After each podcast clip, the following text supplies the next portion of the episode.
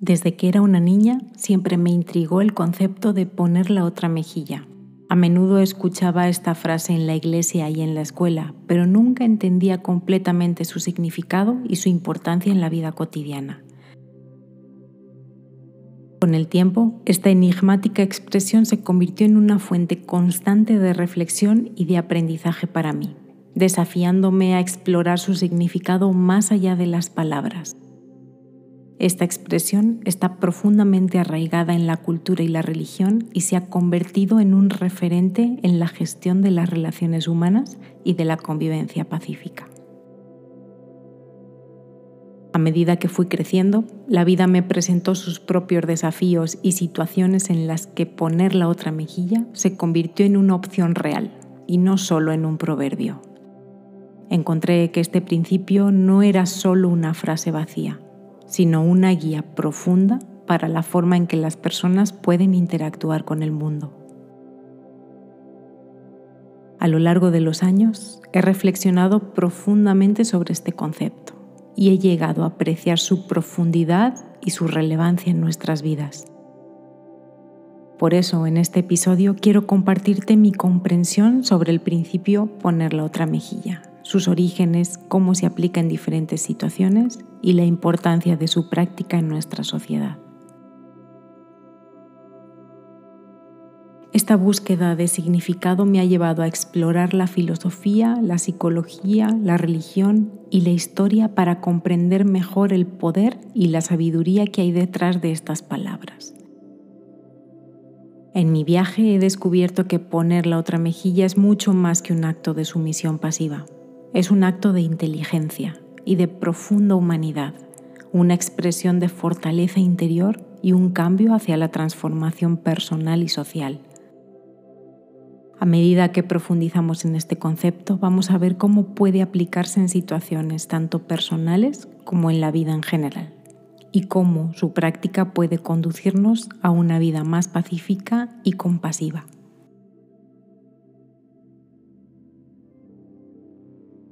El principio de poner la otra mejilla tiene sus raíces en la enseñanza de Jesús en el Nuevo Testamento de la Biblia, específicamente en el Sermón de la Montaña.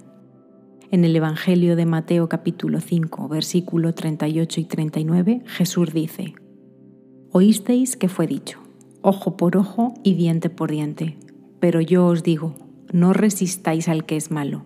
Antes, a cualquiera que te hiera en la mejilla derecha, vuélvele también la otra. Este concepto no se limita exclusivamente a un contexto religioso, sino que puede aplicarse en numerosas situaciones de nuestra vida cotidiana.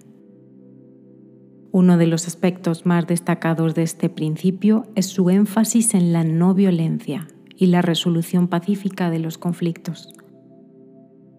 Cuando alguien nos hiere o nos trata injustamente, nuestra reacción natural suele ser la ira o el deseo de venganza. Sin embargo, poner la otra mejilla nos insta a detener ese ciclo de violencia y responder con amor y compasión. Este principio es especialmente relevante en situaciones de conflicto interpersonal. En lugar de responder a la agresión verbal o física con más agresión, podemos optar por mostrar empatía y buscar soluciones pacíficas. Al hacerlo, podemos romper la cadena de odio y de resentimiento que a menudo perpetúa los conflictos. Además, poner la otra mejilla también se relaciona con la capacidad de perdonar.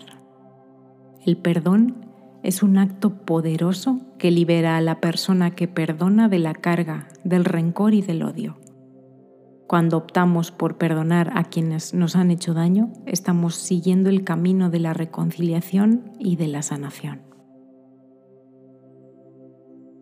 En un mundo donde a menudo prevalece la violencia, la venganza y el egoísmo, el principio de poner la otra mejilla adquiere una importancia significativa.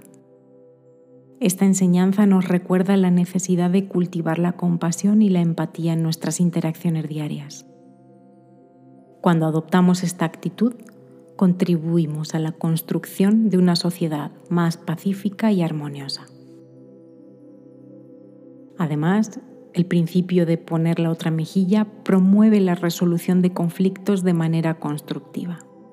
En lugar de enfrascarnos en disputas interminables, podemos encontrar soluciones que beneficien a ambas partes involucradas. Esta práctica fomenta la comunicación abierta y la comprensión mutua, elementos esenciales para la convivencia pacífica en una sociedad diversa. Asimismo, este principio nos desafía a superar nuestras propias tendencias egoístas y egocéntricas. A menudo es más fácil reaccionar impulsivamente en lugar de ejercer la autodisciplina y responder con amor y generosidad. Poner la otra mejilla nos invita a crecer como personas, a desarrollar la paciencia y la comprensión y a convertirnos en seres humanos más compasivos y equilibrados. El principio de poner la otra mejilla es una de estas enseñanzas que requieren profunda reflexión y aplicación consciente en la vida cotidiana, debido a su complejidad y su poder transformador. Uno de los aspectos más destacados de este principio es su énfasis en la no violencia como una estrategia para abordar el conflicto y el mal. Esta enseñanza nos desafía a reconsiderar nuestras respuestas automáticas de ira y agresión en momentos de confrontación. En lugar de responder con violencia física o verbal, se nos invita a responder con paciencia y compasión. Un ejemplo histórico notable de esta filosofía es la figura de Mahatma Gandhi, líder del movimiento de independencia de la India. Gandhi abogó por la resistencia no violenta como una forma efectiva de desafiar la opresión británica a través de la desobediencia civil y la no cooperación. Así logró un cambio significativo en la India sin recurrir a la violencia. Este enfoque refuerza la idea de que la no violencia puede ser una fuerza poderosa para el cambio social y político. Poner la otra mejilla también nos llama a practicar la empatía y el entendimiento hacia aquellos que nos hacen daño o nos tratan injustamente.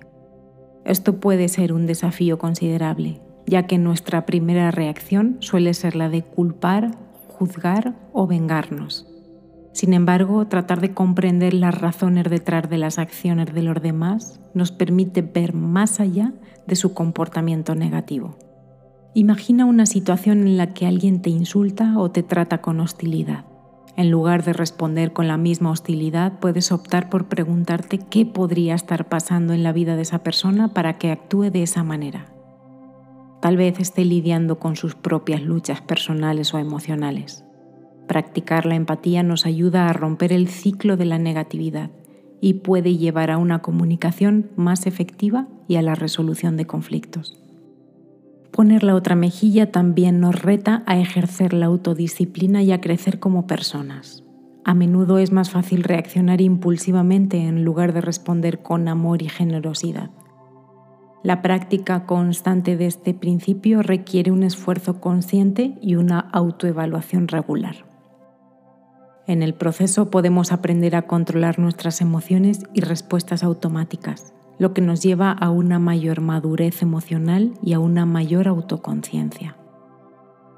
Esta autodisciplina puede influir positivamente en otras áreas de nuestra vida, como en nuestras relaciones interpersonales, nuestra toma de decisiones y nuestra capacidad para resolver problemas. Hasta este punto hemos visto de forma en cierta medida teórica el fundamento de este principio. Sin embargo, hablemos sobre situaciones cotidianas en las que aplicar esta enseñanza en la vida real. Imagina que estás en tu lugar de trabajo y tienes un compañero de trabajo que a menudo es hostil y crítico contigo. Aquí es importante recordar que poner la otra mejilla no significa dejar que te pisoteen o permitir el abuso emocional. En lugar de responder con agresión o confrontación, decides aplicar el principio de poner la otra mejilla de una manera que no te deje vulnerable. Primero estableces límites claros y saludables para proteger tu bienestar emocional y tu dignidad. Si tu compañero de trabajo cruza esos límites, podrías comunicar de manera asertiva tus preocupaciones y expectativas de un trato respetuoso.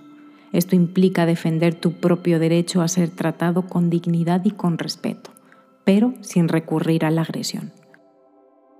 Al mismo tiempo, elige responder con amabilidad y comprensión en lugar de alimentar el conflicto. Podrías intentar escuchar sus preocupaciones y buscar soluciones juntos. A través de la comunicación efectiva y el establecimiento de límites, estás demostrando que no estás dispuesto a ser tratado de manera injusta, pero que sí estás dispuesto a abordar el conflicto de una manera constructiva y no violenta. Al hacerlo, estás aplicando el principio de poner la otra mejilla de manera equilibrada, defendiendo tu dignidad mientras buscas una resolución pacífica. Ahora imagina que te encuentras en medio de una disputa con un miembro familiar, como un hermano o una hermana, y las emociones están intensas. En esa situación es fundamental recordar que poner la otra mejilla no debe interpretarse como permitir el abuso emocional o aceptar injusticias por parte de otros miembros. Primero y ante todo, es esencial proteger tu bienestar emocional y tu dignidad. No debes permitir que te pisoteen ni permitir que continúe un ciclo de abuso verbal o emocional. Aquí lo más importante es establecer límites claros y comunicar tus expectativas de un trato respetuoso. Si la disputa se vuelve demasiado intensa y no se puede abordar de manera constructiva en ese momento, es completamente válido retirarse de la discusión para evitar que la situación empeore. Esto no es una señal de debilidad, sino una estrategia para proteger tu propia salud mental y emocional. Al mismo tiempo, puedes optar por practicar la empatía y la comprensión, tratando de entender las perspectivas y sentimientos de la otra persona. Esto no significa que debas aceptar su comportamiento injusto, sino que estás eligiendo responder con paciencia en lugar de aumentar la hostilidad. En el momento adecuado, podrías buscar una conversación constructiva y buscar soluciones para resolver la disputa y mejorar la situación. En resumen, aplicar este principio en una disputa familiar implica defender tu dignidad y establecer límites mientras buscas una resolución pacífica. No se trata de permitir el abuso, sino de abordar el conflicto con equilibrio y compasión. Veamos otro ejemplo. En un mundo cada vez más digital, es común encontrarse con provocaciones, insultos y comentarios negativos en línea cuando te enfrentas a tales situaciones, es crucial recordar que poner la otra mejilla no significa permitir que te falten el respeto. En primer lugar, es importante establecer límites claros en línea. No debes tolerar el acoso, el odio o el abuso verbal. Si alguien cruza esos límites, puedes optar por bloquear o denunciar a la persona responsable, protegiendo así tu bienestar emocional y tu seguridad en línea. Sin embargo, en lugar de responder con más negatividad o insultos, puedes aplicar el principio de manera constructiva. Esto implica no involucrarte en discusiones inútiles o confrontaciones llenas de ira. En cambio, puedes responder de manera calmada y respetuosa incluso cuando te enfrentas a críticas injustas. Al responder con calma estás ejemplificando un comportamiento civilizado y respetuoso. Además, puedes intentar llevar la conversación hacia temas más constructivos o, si la situación lo permite, ofrecer la información o argumentos bien fundamentados para respaldar tu punto de vista.